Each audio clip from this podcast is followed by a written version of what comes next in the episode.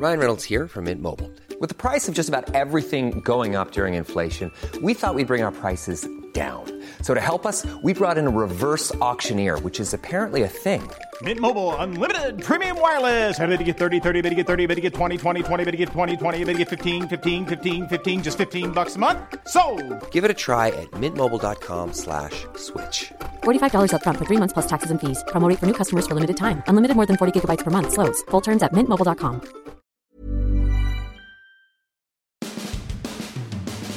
Gerald McCoy went on a rant on Instagram, apparently upset that people would question his love of football. Don't you ever question me, he said. I got a question for the Bucs. When will they finally make a decision on McCoy? The answer may surprise you. And Blake Snell, he was perfect against the Diamondbacks on Monday, retiring the first 17 batters. He goes 6 innings, 1 hit batter with 9 strikeouts. And the Rays get a Pham slam to beat the Arizona Diamondbacks 12-1. The Rays now 22-12 and a 2-game lead over the New York Yankees. We've got all that in a buzzkill in Cincinnati on this edition of Sports Day Tampa Bay. I'm Rick Stroud of the Tampa Bay Times, along with producer Steve Versnick. Hey, do you want to be a millionaire? Well, for 30 years, Howard and Sue Million have brought the cool comfort of air conditioning to the entire Tampa Bay area, making thousands of residents millionaires with their quality products and service. Now, Millionaire is currently offering 0% interest for 72 months on qualifying equipment. Give them a call at 727-862-2100 to take advantage of this great offer on a brand new quality Train air conditioning unit or to schedule service or maintenance. Call 727-862-2100 today. Trust the masters of comfort, Millionaire. Okay, Steve, so another hot topic that we'll be discussing tonight involving the Buccaneers, it's not ping pong. Although, boy, that escalated quickly, didn't it? Well, I don't know. I think the Bucs and Gerald McCoy are kind of serving back and forth to each other. Oh, there you go. Yeah, that's kind of the way it's going. Look, I woke up to the great news, as other people did, that on Instagram, where players love to communicate, as you know, Gerald McCoy had done a post of him sort of at his workout facility. And I guess this particular post was made on Cinco de Mayo, which is the 5th of May for you non-Spanish-speaking friends. And so that was Sunday, or lunes, as they say. No, is that domingo? I'm a little confused in my Spanish. Domingo? Anyway. So it was on Sunday, Cinco de Mayo, and he was not drinking Coronas like a lot of people. He was out there actually busting it, and had his kids in tow, as a matter of fact. And it was, you know, we haven't heard from Gerald McCoy. I mean, Gerald McCoy has been fairly quiet and just going about his business. And, you know, I've had some communication with him, but it hasn't been for public consumption. He just, wanted to focus on getting in the best shape he can. And as I've said many times, he wants to play another 3 or 4 years. Prideful guy, doesn't necessarily understand some of the rhetoric coming out of one Buck Place. And I think, he finally, for other reasons, I'm sure a myriad of reasons we'll discuss tonight or today on this podcast, had enough and wanted to address sort of the perceptions that have been out there, particularly some of those left, I think, in the questions that were left by Bruce Arians and others with respect to, how much passion he has to play, why he's not at the Bucs voluntary workout program, or why he didn't attend the Bucs minicamp, all those sort of things. And he did so in a very short video that was posted, and you can go to tampabay.com. I linked it to my story, my column that I wrote today in the Tampa Bay Times. But it's more impactful if you hear it from Gerald McCoy. This is what he said on Instagram. Cinco de Mayo, everybody out. Probably get ready to go drink. Probably drink it right now. Don't matter. They want to question me. That's what I do on Cinco de Mayo. I work. Oh, and I got my kids with me. How many people doing that? All pro on and off the field. Want to question me. The heck is he going to be ready? Do he love football? What? Y'all crazy. Lost y'all mind. I work. You ever question me? Whoa. That was pretty cool, man. That was powerful. Don't you ever question me. What? Was he talking to me or his kids? That's what I say to my kids all the time. Don't you ever question. I told you to go brush your teeth. You just go brush your teeth. Don't ask me why. So you thought Greg Schiano was still the coach? Maybe. Toeing the line, blowing the whistle. Yeah, I mean, he was pretty adamant about a number of things there. You know, it's Cinco de Mayo. He's not drinking. Y'all probably ready to drink. You're probably drinking right now. And as a matter of fact, I'm having a nice cold glass of water. But, you know, this is as emotional as I've heard him. It was almost like if you think about it, it was almost like a Nike commercial or something. You know what I mean? Like, you know, you see these, you know, and then you're going to see the Nike swoosh come up on your screen after he does this. It's a T-shirt. Don't you ever question me. Does he love football? What? Now, who questioned him about that? Well, we'll get to that in a minute with Bruce Arians. Look, this has gone on long enough. I wrote a column in the Tampa Bay Times, just that nature, and that is that it's time, okay, for the Bucs to make a decision, you know. They need to do this. They need to rip the Band-Aid off. They need to decide, is he going to be here, is he not? And they, you know, he's sitting here, and if he stays, it's $13 million unless they renegotiate his deal, which I don't think he's inclined to do, nor do I think necessarily that they've even asked him that yet, and I'll get into that in a minute. But if they can't make a deal for him, and it's obvious they can't, they would have tried prior to the draft. Certainly they tried during the draft, and now there's sort of a secondary free agency that's evolving. You're seeing players get cut, veteran players all over the league now that teams have had the draft. And that's going to continue all the way through June. But I just don't understand what the Bucs would be waiting for if, in fact, they've made a decision that he's not going to be on their football team because they don't want to pay him $13 million. Now, the Bucs have about $1.8 million or so under the salary cap. That's not enough to sign their draft picks, for example. Not that they couldn't get there another way, because there's ample opportunity to cut other players and still come up with the money to sign your draft picks. So it's not an either-or. You know, they certainly can do that and keep Gerald McCoy as well. But they need to make a decision. And I think my information is, and, I, you know, obviously I wrote about this and did some reporting just to see where we're at. I think something is going to happen this week. And I let me preface this by saying I think if Gerald McCoy and his people have it their way, they'll make it happen this week. They're pretty much at the limit. And you said coming on before the podcast, Steve, this was not an accident what he had to say. No, I think he's trying to force their hand, make a decision. Absolutely. I want to know what my future is. Mm-hmm. And if it's not here, and assuming that they can't trade him, which they didn't at the draft, so you assume there's not going to be a trade coming anytime soon, then I want to be able to pick where I want to go, and I have more leverage now than I do in August. Mm-hmm. Absolutely. Absolutely. I mean, he has not taken to social media. He has not been quoted by other people that he's talked to. You know, he did not want to be out there vocally. And, you know, look, Ben Dogra, who's a great agent, used to be with IMG, has a ton of high-profile clients. And, you know, he certainly has a good relationship with Jason Light. They have to have a conversation soon if they haven't already. You know, the Bucs, I'm sure, look, they have the ability to take this all the way up until the first week of the regular season. I mean, Gerald's a vested veteran. This money is not guaranteed. But if he's on the roster when they start to prepare their first game against the 49ers, then his contract will be guaranteed for the entire length of it because, you know, like I said, he's got more than 4 years in the league. They could wait. They could wait all the way through training camp. I don't know if he would come. Certainly he probably wouldn't come to OTAs. There's a mandatory minicamp in June. He gets fined if he doesn't go to that. I don't know what his participation level would be.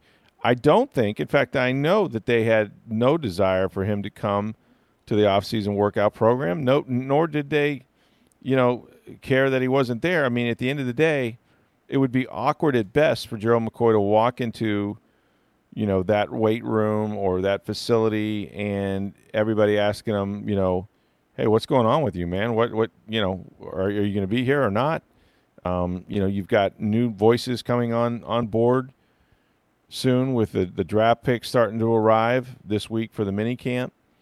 And, you know, those guys are going to take, you know, as they get further into the season, will take a more vocal role. Lavonte David, a lot of people are going to have to step up.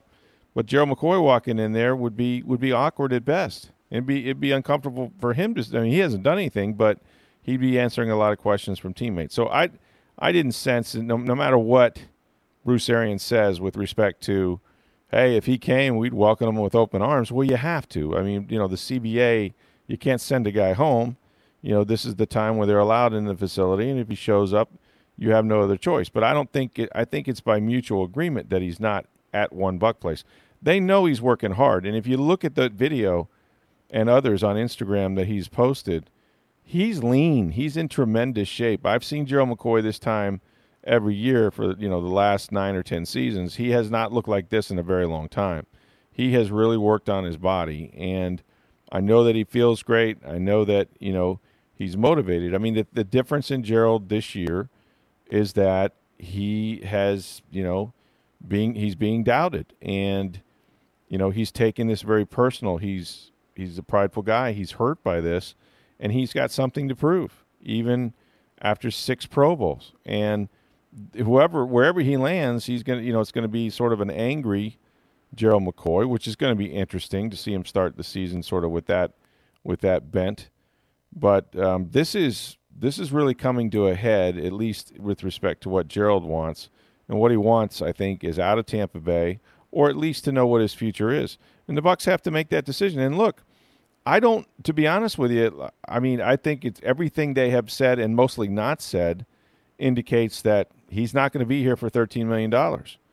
But you know what? I mean, play this out a little bit. They need to build the bridge back for him to get back, you know, in the fold if that's their intention, and they haven't done that. They've sort of set it on fire a little bit. But let's look how they're constituted. They did not draft the defensive tackle until the 7th round. You know, what if Vita Vea gets hurt? Who are your defensive tackles? Bo Allen? I'm done. William Golston? I mean, they don't have suitable replacements here. So, you know, if Vita goes down, you're in a world of crap, basically. And, you know, they could use a Gerald McCoy who, you know, he's not the player he was. You know, Bruce Arians is right with respect to what he was 4 years ago, but he was still a guy that teams have to account for and double team. He was still a guy that was third on the team or second on the team. I guess he was third on the team in sacks with 6, first on the team with 21 quarterback hits. So, you know, for playing through injuries, for having some things he dealt with, it wasn't a horrible year. It wasn't a great year by any means. It wasn't a year that's worth $13 million necessarily. But, you know, that's sort of what the Bucks have promised him. I really think that, you know, the fact that nothing happened during the draft and it didn't happen at the league meetings in Arizona. And you know, let's go back to Arizona. Here's the weird thing, Steve, is like if you were intending on trading Gerald McCoy, and I thoroughly think that the Bucks were attempting to do that, Arians did nothing to help his value. You know, he talked about, I got to evaluate him, you know, guys at a certain age, it's different. Usually, you know, the age they get paid, for the most, the production doesn't match. And he talked about how he wasn't as disruptive as he was 4 years ago. He's still a good player, you know, that sort of thing. And then finally, I think the one that probably got to Gerald the most was, you know, you see his enthusiasm for the game, Arians said. If he still has all that, I'm fine. If he still has all that, like, why wouldn't he have it? Like, you can question a lot of things, but I've never heard anybody question his enthusiasm for the game. And you mentioned, you know, you hear Gerald mention in that quote or in that Instagram post, don't you ever question me. Now, fans have been doing that. But also the other one that did that was sort of Bruce Arians with respect to whether he, you know, does he love football, as Gerald said. So this is coming to a head, and, you know, I think you're right, Steve. You're 100% correct. I think this is Gerald McCoy trying to force the Bucks' hand, and I really don't know, you know, other than trying to run out the clock, which is all the Bucks can do here. You know, time is on their side. It's just going to continue to be a story, and I don't think he's going away. He's going to get louder and louder, in my opinion. That's what I would do.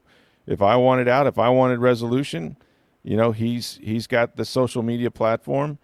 We write columns about it, and this is just going to continue to go on until or unless they make a decision. Yeah, I got to assume that the Bucs and Bruce Arians and Jason Light don't want the distraction going through mini camps and all that. And, I wouldn't think. You know, that the sooner they get this over with, whatever the decision is, if they want to keep him, fine, come out and say that. Mm-hmm. And, you know, at this point, they've got to kind of know what their answer is. I mean, you know, okay, so Bruce Arians got hired in January. You're evaluating. You're not sure what you're going to get in the draft yet, so you held on to him. Maybe you wanted to trade him at the draft. Maybe you didn't have anybody, you know, bite on that. But now you know what your roster looks like, so now you can make that decision. And let's be honest. All things being equal, Bruce Arians and Todd Bowles want Gerald McCoy on this roster. The question is, on a team that's strapped for salary cap space, is he worth $13 million? It's not whether he can play and if he's good enough to make this team and be a starter on this team, because he is. Mm-hmm. But it's, you know, in the economics of the game and the salary cap crunch that the Bucs are in with $1.8 million to sign their draft picks, which isn't nearly enough, they've got decisions to make. But they have to know their decision by now. Well, I mean, presumably, I mean, they didn't have a draft. Like, a lot of teams didn't know what they were going to get, how it was going to fall in the draft. I don't know if they had defensive tackles targeted higher than the seventh round, you would imagine. They didn't take any defensive linemen until about the fourth round. So, you know, in a draft that was full of defensive linemen, they, you know, at number 5, they went with linebacker, and then they went with 3 defensive backs.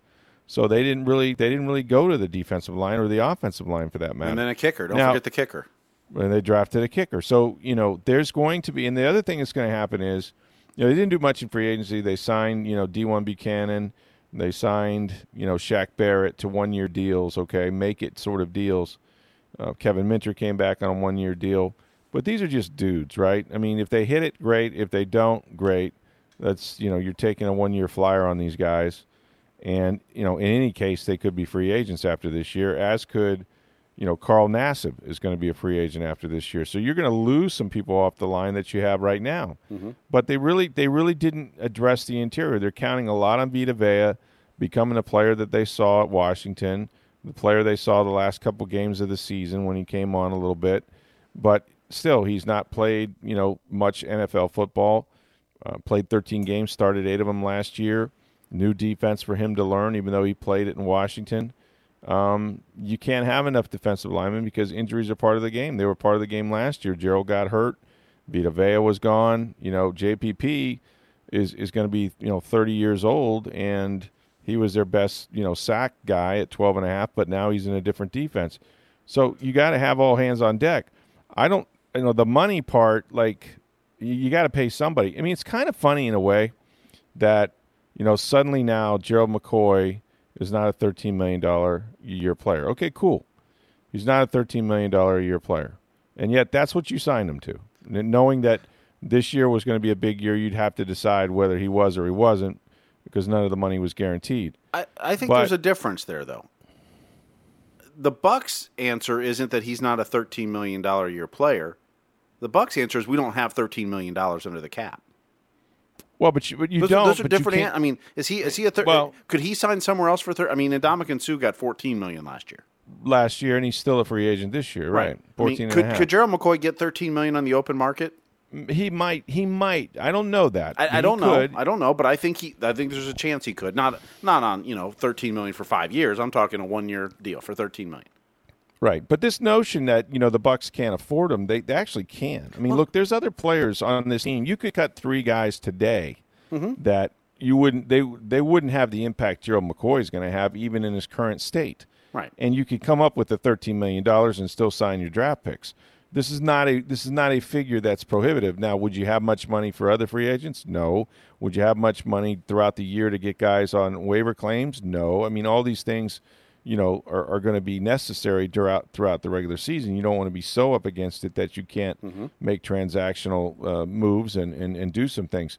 But, like, if you're talking about $1 million here, $3 million there, $1 million there, it doesn't take that long to get to $7 or $8 million that you need to sign your draft picks. It really doesn't take that much to get to $13 million. So they can carry him on the team. It's not like, well, we're just out of money. We can't afford you.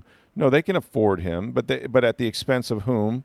and just what kind of position does that put them in for the rest of the year? It's not a good one. It's not going to be a good one in any case, because this is what you've done to yourself when you have a quarterback that's going to make all of a sudden $20.9 million when Mike Evans is on the hook for $20 million. There's a guy that they could renegotiate his contract, mm-hmm. or give him sign-ins bonus money that he's due as base salary this year, and sort of amateurize that over the next few years, because I don't think Mike Evans is going anywhere. So there's ways of creating salary cap space. But I think the bigger question is, do they want him on their football team? Like, I think there's this – no one has told me this, but I really do believe, when coaches come in, they talk about, everybody talks about culture. We talked about the ping pong tables, the last few nights, and, creating the right culture, turning off the speakers and no music in practice and, that sort of stuff. And Greg Schiano came in here. It was toes on the line. It was all this stuff. Well, Bruce Arians has to set his own standard and create his own culture. And you just wonder, with Devin White coming in, sort of who they want those voices to be, on the defensive side of the football. And, obviously Devin White's going to be the guy talking in the huddle, and he's a young player, but he's going to have to speak up. And I don't think he'll have any trouble doing that if you've met him at all. But maybe you also want some of the other voices to go away. Maybe, right, wrong, or indifferent, that they're tired of Gerald McCoy and him being the face of the defense, and other players deferring to him. I think Jason Pierre-Paul spoke out pretty loudly last year, and he's not a guy that's very vociferous anyway. But he had some things to say too about some guys on the defense. So you're starting to see these other personalities evolve, and it'll continue to do so, especially with the selection of White. So maybe there's this idea that we need to move away from McCoy because he's not the player that he was, but also we need new voices on the defensive side of the football. I don't know that. Nobody's told me that. I think the players have tremendous respect for Gerald. I think what he says still matters to them, and I know he holds other guys accountable. He holds himself accountable. So I don't know that that's a thing, but it might be. When you have new coaching staffs coming in and evaluating, it might be the time, to start fresh with a new coordinator and new players and new leaders, But just from an X's and O's standpoint, this is a football team that does not have a lot of interior defensive linemen that have played very well or been very productive. Bo Allen came in here, made a lot of money. They've taken $1 million away from him. He certainly didn't have much of an impact last year as a free agent. Remember all the defensive linemen they signed, like Vinnie Curry, who's now back in Philadelphia. So none of that really worked out. And so, if you line up Sunday, who's playing? Are you better off with Gerald McCoy if you can afford him? And they can. We've proven that. We've demonstrated they can carry him. But, every player has a value placed on him by their team and other teams. And they may have determined that, you're not a $13 million player, and we have to do something about that. Now, here's what I think, as Peter King would say. I don't think they've approached him, and this might stun some people, I don't think they've approached him about reducing his contract. I do not think that. And I'll tell you why. Because I think to do that, now you're telling the agent and everybody else, because believe me, the agent's going to let other people know that – you want him to take a pay cut, which says we're going to cut the player. If he, when you come to him, first thing that happens is his pride is hurt, right? And he might think, okay, well, if I'm going to take a pay cut, I'm not staying here. But secondly, you signal to the rest of the league, that you're done, that you've asked him now, to take less money, and with the expectation that he could easily say no. And then where are you? So you're kind of showing your cards, you're kind of flipping your cards over so everybody can see them. And I don't know that the Bucs wanted to do that. And for that reason, I don't know that they've had the discussion about him playing for less than $13 million yet. I also think that one of the reasons why, and I wrote this today in the Tampa Bay Times, you go to tampabay.com and read it. I also think one of the reasons why the Bucs are interested in him still being here right now is they would like to have a say as to where he goes. you know, they'd love to get compensation for him, whatever form that might be. Obviously, the draft is over, but maybe a future pick somewhere down the road, that would be great. They think he has value, okay, but you have to have a market. You have to have more than one team bidding for him. But how about this? How about if the Bucks could help him go someplace that wasn't in the NFC South? You know, if they cut him today, if they say, all right, Gerald, you know what, you're right. You got us. We're not going to keep you on the roster at $13 million. You're not going to take a pay cut. You've been a good soldier. We're going to release you, and we release you today. How fast or how fearful are the Bucks that they're going to play him twice a year in Atlanta or in New Orleans or in Carolina? I mean, those are three very, you know, competitive playoff type teams that he could go to, and then, you know, now you have the stories of him playing twice a year here. Hiring for your small business? If you're not looking for professionals on LinkedIn, you're looking in the wrong place. That's like looking for your car keys in a fish tank. LinkedIn helps you hire professionals you can't find anywhere else, even those who aren't actively searching for a new job but might be open to the perfect role. In a given month, over 70% of LinkedIn users don't even visit other leading job sites. So start looking in the right place. With LinkedIn, you can hire professionals like a professional. Post your free job on linkedin.com/people today. We say if you want the player, if you're fearful of him, don't cut him. Keep him on your roster. But we've had many examples of players coming back in their first years or with other teams and haunting the Bucks. That has happened before, and it's going to happen again. That's the NFL. You know, guys move around and they play former teams, and coaches play former teams, and all of that. You have to be comfortable though with that idea, and as much as you could help determine where Gerald goes, like the AFC. Or like another division in the NFC, that would be preferred, right? Don't you think that's natural that the Bucs would prefer him not to be in the NFC South? Yeah, I mean, there's always been in sports this thing you don't trade within your division. That's kind of gone out the way the last few years in sports. Yeah. I mean, you know, think of the Lightning, and they traded Jonathan Drouin to the Canadians for Mikhail Sergachev. Sure. That was in the division. You know, that's kind of a new thing now where, you know, look, if the trade benefits, you make the move.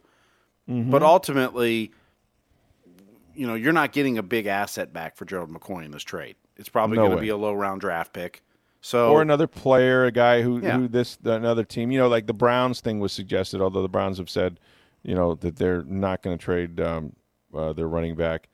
But I, you know, there could be a team that's in a similar situation with one of their players, and you have a need at that position, and perhaps you could swap players. But you're right. Yeah. There's not going to be a ton of compensation here for this guy. Or even some depth guys. You know, maybe you're getting some backup offensive linemen or something like that. Sure. You know, you're not getting a, you know, Pro Bowl starter most likely.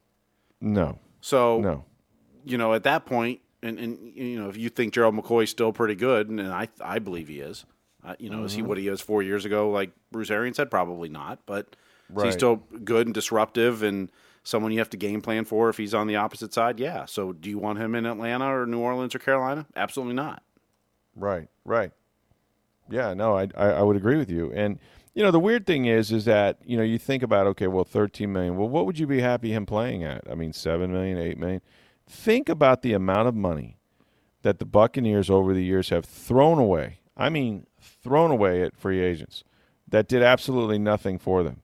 How about Chris Baker at $5 million a year or whatever it was? Michael Johnson, by the way, defensive end from Cincinnati, walked out of here with like a combined $21 million and played one season. And it wasn't a very good one. He was injured early and didn't really produce. Went back to Cincinnati, made more money there. You know, they've thrown away money in free agency that far exceeds anything they would get from Gerald McCoy. So, if you look at it in those terms, I mean, you know, the devil you know, this would not be the worst expenditure of $13 million. Now, you don't know if he's going to go out there and get hurt. You don't know what his ultimate production would be. But weighed against the guys that you currently have, you know, I think he walks in as a starter tomorrow. And it's not like he's taking playing time away from whom. You know, what young player is he going to be in front of? I mean, this is the thing. You know, you usually get rid of veteran players because you got a young guy that you want to get those reps and you want to develop him, and he's going to be your future, right? I mean, Gerald McCoy was a Mike linebacker. There's no question he's not on this football team because you just drafted a guy 5th overall that has to play. There's no point in him playing behind a veteran you know, middle linebacker. But you don't have a defensive tackle that you just drafted that you have to clear the deck for, really. And so, you know, from that standpoint, McCoy would still, you know, potentially help you. But they have to make a decision. And you know, again, the Bucs could play this out as long as they want to. I 100% agree with you, Steve. Gerald McCoy has remained silent up until Cinco de Mayo, and that's because he doesn't want to be on this roster, you know, on the Cuatro de Julio. You know, he does not want this to go into July. And quite frankly, you know, I know it's business. You know, it's the old North Dallas 40 thing. You know, I say it's a game. You say it's a business. I say it's a business. You tell me it's a game. That's sort of where the teams are right now with these players. But, you know, it's also played by human beings and guys that have been, you know, in the case of McCoy, a pillar in the community, somebody that has done it right, been a good example, means a lot to Tampa. His name's going on the building one day. You know, all those things, 6 Pro Bowls, bunch of losing teams, all that stuff. And, you know, sometimes I think you should take the high road and just say thank you to some of these people. I mean, I know they feel like they have an asset that maybe they can help their football team with, depending on, you know, whether they can trade him and get some value. But, you know, there's also a human side to this. You know, he's a good guy. He's been a loyal soldier. He really didn't rip the ownership. He didn't rip anybody. You know, he could have gone off and said some things about, you know, playing on bad football teams, but he never has. He's been gracious and grateful and everything that you would want, you know, Buccaneers to be. And so I think from that standpoint, you know, I don't get it. You know, I just, you know, I know Jason Light, and I don't have all the information. There's no question about that. And I thought that they were going to make a determination on Gerald months ago. It seemed like that it was imminent. But I think this is the week. I think this is the week that at least there will be a push, clearly on Gerald's side, to get this thing resolved. And I think we're headed towards a separation. But it would, I'm telling you, it would not shock me now. I didn't think I've been on both sides of this, as you know, because I've been told both things. But just from the outside looking in, you know, if I'm Bruce Arians and I can make this work, if I can build this bridge back to Gerald McCoy and say, hey, you know, throw my hands around you and say, I really do love you, big guy. I'm glad you're still here. I need football players. And I don't know if he can give me 8 good games or 6 good games or 16 good games. But I know he's motivated. I know he wants to prove something. And I know I need football players on the defensive side of the ball, and if I can make it work, even though I'm overpaying them a little bit, I think I might try to do it because I need to win right now. This is not about tomorrow. This is not about the future. You couldn't trade the guy. He may have more value playing for you than anything you could get from another football team, even if they would give you something, which they won't. So I don't know. I would not rule out anything, but I do think that, you know, this is Gerald trying to get resolution. All right, Steve, you were at the Rays, meanwhile, and they had a pretty good opening series day, I guess, against the Arizona Diamondbacks, which is a pretty good ball club, by the way. That NL West is kind of bunched up there. The Diamondbacks have been sort of surprising. I think they lead the National League in hitting as a team, if I'm not mistaken, which is pretty noteworthy. But Blake Snell, who, you know, his last 2 outings haven't been exactly what he wanted after dropping you know, whatever it was on his toe and fracturing his toe, although he's maintained all along that he feels good, wanted to change some things, had discovered some stuff about his last outing, didn't really tell, wasn't real specific about what that was. Some speculation that maybe he was tipping his pitches the way Kansas City was sitting on some 2-strike pitches. It doesn't matter because, man, he went out there against the Diamondbacks and on Monday, and he was just phenomenal. He's pitched as well as he ever has. Retired the first 17 batters. I mean, he had not only no hit stuff, he had perfect game stuff, and you know, struck out 9 during that stint. Goes into the 6 innings, allows just the 1 hit, hit a batter after the single that he gave up. This was as good as I think he's pitched all year, and everything was working. You know, I mean, he was just on point with everything, and I think that's exactly what the Rays needed to see out of him. Yeah, and I mean, look, the first inning he came out, he retired the 3 batters, got 2 strikeouts on 10 pitches, 9 of which were strikes. Yeah. I mean, he was throwing strikes. He was dealing. And even the hits batsman. That's only the second time in his career he's hit a batter. I didn't realize that. And one of the problems he had early on in his career was he did not pitch inside. Mm. And that was actually most of the Rays staff a few years ago. That was David Price and many others didn't like to pitch inside. I don't know if it was organizationally told not to because they didn't want to hit batters and give away free bases, or if it was just pitchers scared to go in there because they're afraid of where you're going to hit it.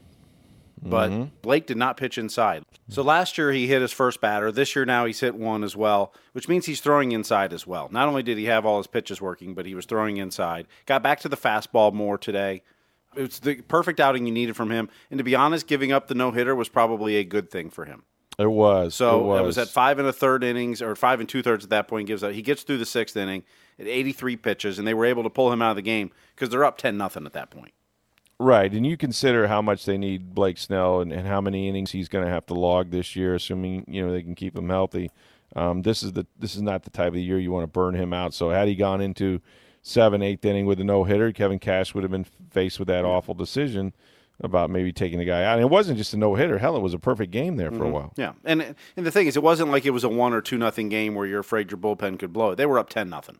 Oh, yeah. You could go ahead, put your B bullpen in, and you were fine. Mm-hmm. Yeah, and they did just that. And you mentioned some of the plays behind him. How about Daniel Robertson playing some pretty good infield, right? We were talking just the other night about, his hitting has been sporadic this year and struggle. But you could always rely on his defense. And this year his defense has been shaky. Well, he played shortstop on Monday night, and made some tremendous plays there. Yeah, he did. He snagged one, leaped in the air to catch one that almost as soon as off the bat, you're like, that's a single to left center field. Snag that one. Just played tremendous defense at shortstop. So when he's playing good defense, he's one of the best defenders on the team, and he can play multiple positions, which makes him so valuable. So when he's playing good defense, that only helps. And they've needed that because really Willie Adames has been a little inaccurate with some of his throws. They haven't had the sort of defense that they had a year ago, particularly in the infield. So they needed Robertson to do that, and so they got that out of him. What did you think of the Tommy Pham slam? I mean, Tommy Pham, I didn't realize this. This was his first grand slam, and I mean, he clobbered one with the bases loaded and got them off to a good start. Of course, they scored one run in the first inning. They continue to get first inning runs and jumping out on top of teams. And this game was over quickly. I mean, they had 7 on the board before you could blink. But that grand slam was huge, and not just because it it's 4 runs but. In the first inning, they'd only gotten 1 run. Right. And in the second inning, they've got runners on and they've got 1 in, but there's 2 outs now. I mean, they had Kelly on the ropes the first 2 innings, and you thought he was going to get out of it with just 2 runs given up. Yeah. After, Brendan Lau had struck out before Pham with the bases loaded. Mm-hmm. And then Pham puts it in the seats to make it 6-0. And at that point, the game is essentially over and blown it open. And with Blake Snell pitching the way he was, the game was essentially over. But had you only gotten the 2 runs, had Pham struck out there or grounded out or fly out, and the inning's over and you're only up 2-0, you start going, all right, we've got Kelly on the ropes. He's not pitching well, but we've only gotten 2 runs in those first 2 innings when we should have had a lot more. So that grand slam was huge for the Rays. It was, and he's Kelly's a control pitcher, and he was sort of missing over the plate, and because of that, they were hitting him pretty hard. But if he'd have found it, if he'd have found his control, that's the type of guy that can go, put together 4, 5, 6 innings in a row and shut you down and allow his team to come back. So, yeah, getting those early runs, that was a big hit. Anytime you get, a 2-out RBI, let alone a grand slam, that was huge. What I love about Tommy Pham, and a lot of guys had big nights offensively, but what I love about Tommy Pham is this. He does not ever give away an at-bat. And I don't think guys go up there saying, it doesn't matter, I'm just going to go up here and swing at anything. But, I mean, you can see it from pitch one that he is going to battle. It doesn't matter what the score is, what the situation is. He tries to move runners. I mean, he obviously is good with men in scoring position. But he absolutely is intense, and you can expect a good at-bat from him every single time. And he's got, of course, he's got the, 1,000-mile stare and all that. It was good to see him smile. He kind of erupted, first grand slam and everything. I mean, certainly he's been in that position many times, and he came through, and it was a big hit early in the game, and put the game out of reach. And at that point, you know, Arizona had to leave him in there and sort of let him be the sacrificial lamb and eat up some innings. But I love his approach to the game. I think it's contagious. I think other players see how he takes, you know, every single play, every single thing seriously. And he's made mistakes base running. He's done some things that I'm sure he'd like to have back, gotten picked off to end the game one time. But you can never doubt his intensity and his will to win, and that's the sort of guys you need on your baseball team to get you through a long season.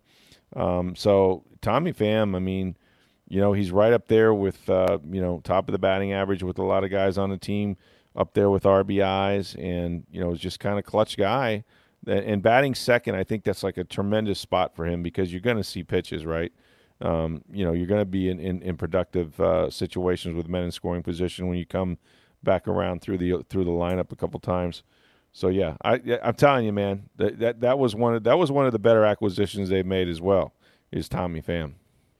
Well, no question about it. I mean, he adds that swag that we talk about so absolutely often to the absolutely lineup, and an intensity that is infectious. I believe. I mean, I think others see how hard he works and what he does.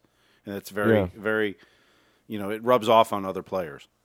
You know, and he's a guy at an age that hasn't really accomplished a ton. You know, like he has a lot that he wants to do in baseball. He's had a couple of good years, but injuries and different things have kind of prevented him from playing those full seasons and seeing what he can do. And now he's getting that opportunity, and, you know, he's taking advantage of it. I mean, he's a guy that has a lot of talent and a lot of baseball still left in him, and you know, he wants to establish himself as one of the better players in the league, and he's getting that chance every day.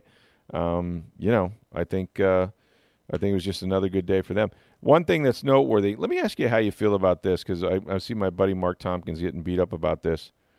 Season-low crowd for a team that came back off a road trip with the best record in baseball. I think just over 8,000 people, I guess, was the attendance. You know, buy or sell? I mean, kind of like, do you think that this is a story that needs watching closely every game? Look, I mean, it's part of the story, but right. I believe, and I'm speaking out of turn, but I believe baseball attendance is right now on pace for its lowest attendance in like 15 years. Is it really? Everywhere. Well, there's some weather issues, places, and look, there's lots of reasons you can say for why this is happening, right? But And like I said, I might be speaking out of turn. I remember seeing a tweet, I believe it was over the weekend or late last week, that you know, the baseball attendance right now is, you know, very low. Toronto, I believe, had 12,000 in the stands tonight, and this is Vlad Guerrero's second homestand, you know, junior. That, you know, they didn't get the bump in the second homestand instead, or the second series instead of the first series.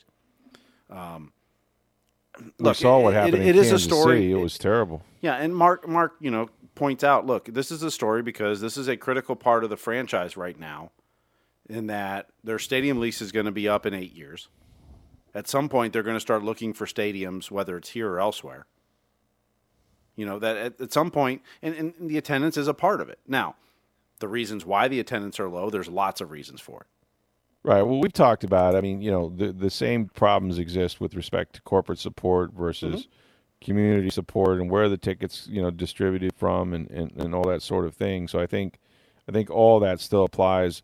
You know, John Romano wrote a column about, you know, sort of the things that that are true and untrue about the entire attendance issue, and I would encourage you to go to tampabay.com and read that. Yeah, it's a story, and it's going to be a story until or unless they get a new stadium. And every year that goes by, they're going to be closer to having to go look at other alternatives outside of Tampa, in Tampa Bay, and that's just sort of the way it's going to progress. They have a new mayor now, you know, that in Tampa that it seems, you know, willing and eager to talk to the Rays again about looking at sites in Hillsborough County and in the city of Tampa. So we'll see if that does, you know, anything for them in the future. But this is where the Rays are, and of course you got the Yankees coming to town. I would expect big crowds there, but mostly because there'll be a lot of Yankee fans, you know, and that's suddenly the battle for first place. The Yankees just 2 games back, which is unbelievable, given the amount of players that they have on the injury list. It's just, you know, hats off to them for maintaining the same pace and just being a couple games back. But the Rays did get a little more separation on the Red Sox, who lost on Monday night. And, you know, they'll have their opportunity to put more distance between them and the Yankees in the next series, assuming that they can continue on and win this series against Arizona. So series continues tonight. They're going to go with the opener, Ryan Stanek, and then the afternoon game on Wednesday will be Charlie Morton. If you go to the game tonight, be sure you don't have to wear your protective bee garb. What the hell happened in Cincinnati, man? I saw they delayed this thing for bees. 18-minute delay for a swarm of bees. It's an amazing story. So, first of all, they're playing the Giants, and a swarm of bees at 18-minute delay. In 1976, there was a 35-minute delay in Cincinnati against the Giants for bees as well. Now, is it the Giants that are attracting these bees, or are they bringing these bees with them? What's going on here? It might be. I'm not sure, but amazing story that. So there was a beekeeper or someone who keeps bees that was sitting in the owner's box of the Reds, and another one who had just attending the game. So when the swarm of bees happens, they go down and help, and throughout the game collect 50,000 to 75,000 bees in a box. How do you do that, by the way? Do you have like a honeycomb on your hand? Well, so apparently what happens is when there's a swarm of bees, first of all, they're docile at this point. They're not going to sting you. Oh, sure. So what happens? This is what I'm reading. Okay. This is what I'm reading. And I swam with sharks once, and I thought that was a good idea. So, but they won't bite you. So I'm reading this from C. Trent Rosecrans, a Cincinnati writer. And so what happens is the swarms happen when a queen leaves the hive and a new queen is anointed, appointed, whatever. However, bees do that. And so the new queen, it's that way in society too. Yeah, well, yeah, pretty much. But the queen leaves, and some of the bees go with. But then the new queen, and so that's where the swarm is. And so what they did was they took this box that actually had 18 Joey Votto bobbleheads in it previously. They took this box and basically guided a bunch of bees in there, hoping to get the queen in there. And as soon as you get the queen in there, all the other bees will follow suit. And they have a box that weighed about 10 pounds of bees that had 50,000 to 75,000 bees in it by the time the game was a few innings old. Oh, man. I mean, you've heard the call. Is there a doctor in the house? Is there a beekeeper in the house? Does anybody keep bees? And there happen to be two people were able to help with this. It's just weird. Craziness. I mean, my buddy, hosts on the radio up there, and he's like, I never thought I'd ever say I have to, host during a bee delay.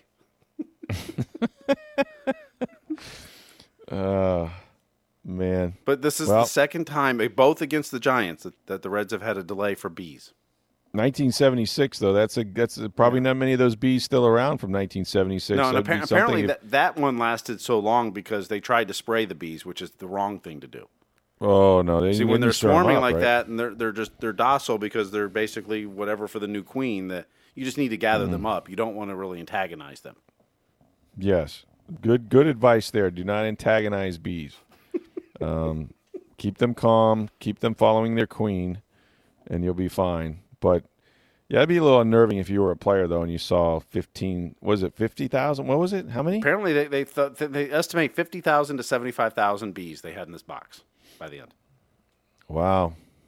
But did you see Derek Dietrich? Derek Dietrich's former Rays player who's now on the Reds, and he grabbed a shirt out of one of the players' lockers, a white shirt, went in the mascot's prop room and grabbed like a dispenser you might see like chemicals for treating your yard or whatever else. And so he puts the shirt on, he goes out, and he's out pretending to spray bees. And the umpires were about ready to kick it. They thought like a fan got on the field. He's like, no, I'm a player, man. And that was probably not the right thing to do because he could have gotten stung, right? Because he was kind of antagonizing. Yeah, I don't think he was right. He wasn't at the right next to where the bees were. He was just kind of out, just having fun, and because the umpires were standing right there, and some of the other players, but yeah, craziness. That's nuts. Well, they don't have that problem at the Trop so far. That's one good thing. You don't have to worry about rain, and so far you don't have to worry about bees. So that's a good thing. As long as the 16th Street substation stays running, we're good. Exactly. So, so the Rays will continue without the bees in their stadium as they go on with their series against the Arizona Diamondbacks. Hey, we're going to have a good show for you tomorrow. Our buddy Chris Torella is going to come back from Bay News 9, Spectrum Sports. bring in his many cast of characters, which means we'll also have Mike Francesa, we'll have Chris Berman, we'll have cast of thousands with Chris. But funny guy. I wonder what Francesa thought about the Kentucky Derby. Oh, it's going to be good. Yeah, he's kind of a horse player. And, of course, we haven't weighed in on the Giants draft. I know he'll have a lot to say about that. So our buddy Chris Torella, as well as, you know, the things that he's doing on Spectrum Bay News 9, they do a great job over there, him and Olivia and everybody. So be fun to hear from Chris. Later this week, I believe on Wednesday, we'll hear from Mark Tompkin of the Tampa Bay Times, the Rays beat writer. And yeah, that'll be on Thursday's podcast. To talk about him. Yep. Yeah, for Thursday's podcast. We'll talk to him on Wednesday, but for Thursday's podcast. So busy week, busy as a bee, if you will, week coming up.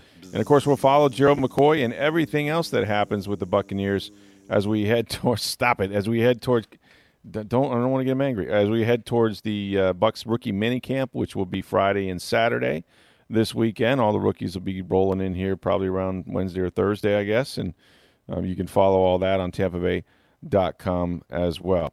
And remember, we know you have a choice of air conditioning companies. Go see our friends Howard and Sue Million at Millionaire. That's where you want to go. These folks have been in business now for a long time in Tampa Bay, for over 30 years, as a matter of fact. And right now they got a great offer, 0% interest for 72 months on qualifying equipment. Get your Train air conditioning unit, or you can schedule service or maintenance. Call them at 727-862-2100 today. Trust the masters of comfort, Millionaire. For Steve Versnick, I'm Rick Stroud of the Tampa Bay Times. Have a great day, everybody.